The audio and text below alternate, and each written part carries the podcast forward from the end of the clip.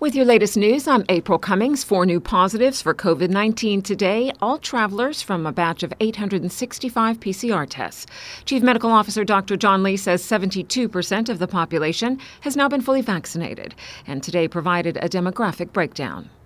As far as breakdowns are concerned by age group, we now have 73% of those aged 12 to 17 vaccinated, and for those aged 18 to 40, over 80%, with those 40 and above, well over 90%. So our vaccination rates are very strong throughout the age groups. Of the whole group, there are 50% females vaccinated and therefore 50% males. As of this morning, two people had had a third or booster dose. If I could please remind everyone about that third or booster dose, we're currently calling forward by name people who are in a clinically extremely vulnerable group. After that time, the HSA will publish when other people can come forward for a third or booster dose and will be starting an age group starting with those over 70 years old. Please expect that information to come from the HSA for next week. Chief Medical Officer Dr. John Lee. While new COVID suppression regulations have been gazetted, those regulations don't deal with things like masks or crowd limits. They primarily identify which categories of unvaccinated people are allowed into the country and which aren't, as well as quarantine periods, which are 14 days for anyone who's unvaccinated, 7 days for those who are fully vaccinated. PCR tests are still required. Some frank talk today from former Cayman Islands Tourism Association President Teresa Leacock Broderick on Radio Cayman's Talk today about the island's pause on the next stage of reopening the borders. The hope and prayer is gone. We have nothing else to hang on to now. Our last hope was that we were going to start the reopening October 14th, 14th and we could start getting some cash flow in. We might be able to hang on. And if we if we can grow our occupancy and our businesses by February and March, we might be able to hang on through the summer and blah, blah, blah, right? The rug has been pulled out from us now. So it's out of desperation, it's out of survival at this point. With quarantine policies still in place and restrictions under discussion for public gatherings, the industry is seeing wave after wave of cancellations.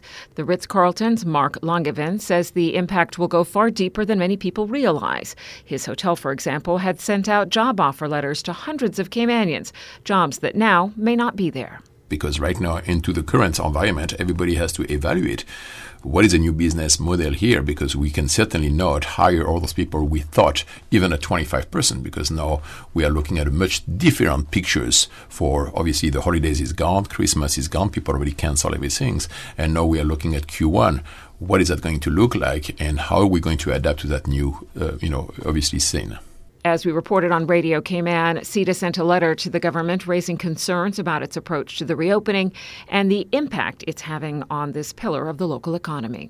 Customs and Border Control say there are four Cuban migrants who can't be located. CBC says the migrants are not prisoners and have no restrictions of movement on the island, but they are concerned about their welfare and safety. As a result, CBC is working with partner agencies to progress the investigation. If you have any information, call the Confidential Information Hotline. The number is 1 800 534 2546. The Public Accounts Committee grilling civil service managers this morning for failing to respond to a number of recommendations made by the Auditor General and by previous PAC members. Radio Cayman's Carsley Fuller has more. The report discussed this morning related to the Auditor General's report published back in May 2015. It was about government programs for supporting people in need. When we did this report in 2015, we found there were a dozen welfare support programs and we made 12 recommendations around strategy, around policy, around gaps in criteria, around overlaps in provision, and around, most fundamentally, the Poor Persons Relief Law, which was dated back to 1997 and we found in urgent need of um, updating. Auditor General Sue Winspear told members in PAC that back in February 2016, there were a series of PAC witness hearings and evidence was heard by senior officials to address the issues in the report. Then in June 2016, the PAC tabled its own report and added an additional two recommendations of its own. From there, in July 2017, we published our first follow up report on past PAC recommendations. And at that time, we assessed the progress on the recommendations made in that report as read, limited progress. In September, August and September 2017, the PAC took evidence again for the Chief Officer and other senior officials. In March 2018, the PAC tabled its report in the Legislative Assembly and made a further three recommendations, taking the total up to 17. Ms. Winspear, going along the timeline, says then in October 2018, there was yet another follow up report. And in January 2019, the new chief officer of the department responsible attended yet another PAC witness hearing. And in April, a further four recommendations were made by the PAC, bringing the total now to 21 recommendations. As of today, we've done a further follow up, as you've alluded to in our recent report, Mr. Chairman, and we continue to assess the progress made on the series of recommendations in our original 2015 report as read. Very limited progress. After the Auditor General's opening statement, the PAC members themselves were allowed to ask questions to try to get to the bottom of the delay. Reporting for Radio Cayman News, I'm Carsley Fuller. And the first question came from the chairman of the Public Accounts Committee himself, leader of the opposition, the Honorable Roy McTaggart. I guess I got to ask the, you know, very broad and open-ended question here is, you know, why such a delay? Currently Chief Officer for the Ministry of Youth, Sports, Culture, and Heritage, Teresa Echenique told PAC members there was a significant change of management between late 2017 and 2020, which contributed to the delays. We would have loved to accomplish some of them in a more timely manner, but we had to take into consideration several things. Manpower was one of those aspects, but also the sensitivity of the subject area that we were looking at and focusing on. We did not want to be hasty in making drastic changes to that organization without doing some very in depth and thorough assessments on certain areas areas. Ms. Echenique says there are aspects from an operational perspective with regard to government social welfare programs that have been improved, and work does continue to address all the recommendations. We are hopeful that um, some of the pieces that we started, um, there were some significant pieces that we started, will be continued by the existing chief officer. Needless to say, um, unfortunately, uh, the circumstances with COVID also redirected our focus significantly away from some of these projects. The hearings continued throughout the day. Tune in this evening after the news hour to hear a rebroadcast of the day's proceedings. Shakeup in management at the Port Authority. Acting Port Director Joseph Woods is returning to his position of Manager of Cruise Operations and Security with effect from tomorrow. Elizabeth McField will serve as Acting Port Director going forward. Chairman of the PACI Board of Directors, Klein Glidden Jr. While the operation of the port has been effectively maintained, there have understandably been issues in administration and HR areas, some of which have been highlighted in the Auditor General Management reports. We have immediately started the recruitment process for the position of Port Director, and in the interim have appointed Beth McField, who is highly qualified in HR and business administration, as the acting director for a three-month period during the recruitment of the Port Director.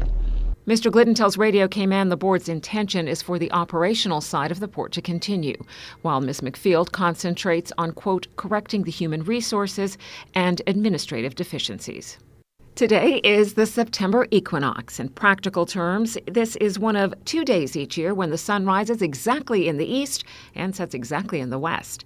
It marks the beginning of the autumn for those of us in the northern hemisphere. President of the Cayman Astronomical Society, Tyan Miller. You might think that this also means that we have equally long daylight and nighttime to hours today, too. After all, equinox comes from the Latin word for equal night. But alas, it's not quite that simple. In fact, the time between the center of the disk of the sun rising and the center of the disk of the sun setting is equal, but that's not how we define day and night. The upper edge of the sun is visible a bit earlier before the center of the disk comes up in the morning, and later in the evening because the sun isn't just a point. Also, the atmosphere bends the light a bit, so you can see the sun when it's a little bit below the horizon.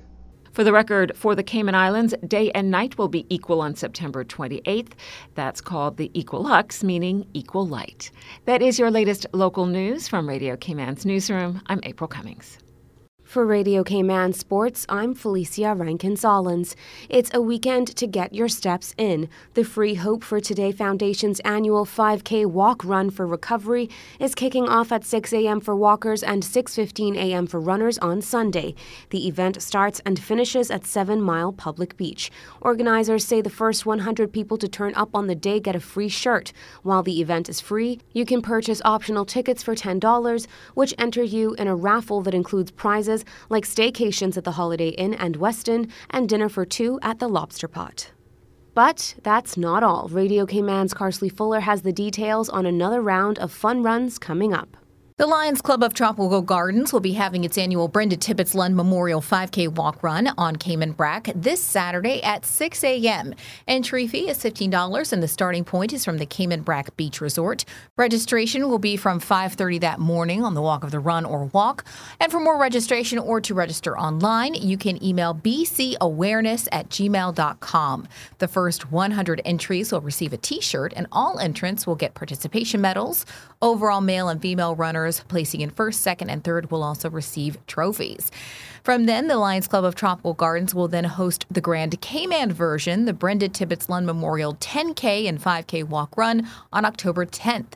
This is taking place at Seven Mile Public Beach. Early registration is taking place at various supermarkets on Saturdays. The first 300 participants will get a free t shirt and a participation medal.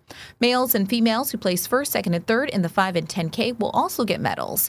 There will be a raffle, and all participants will be eligible. The company with the most registered participants will also win the Corporate Cup. Registration fee is $25 per person. Timing for the run will be provided by Race Caribbean.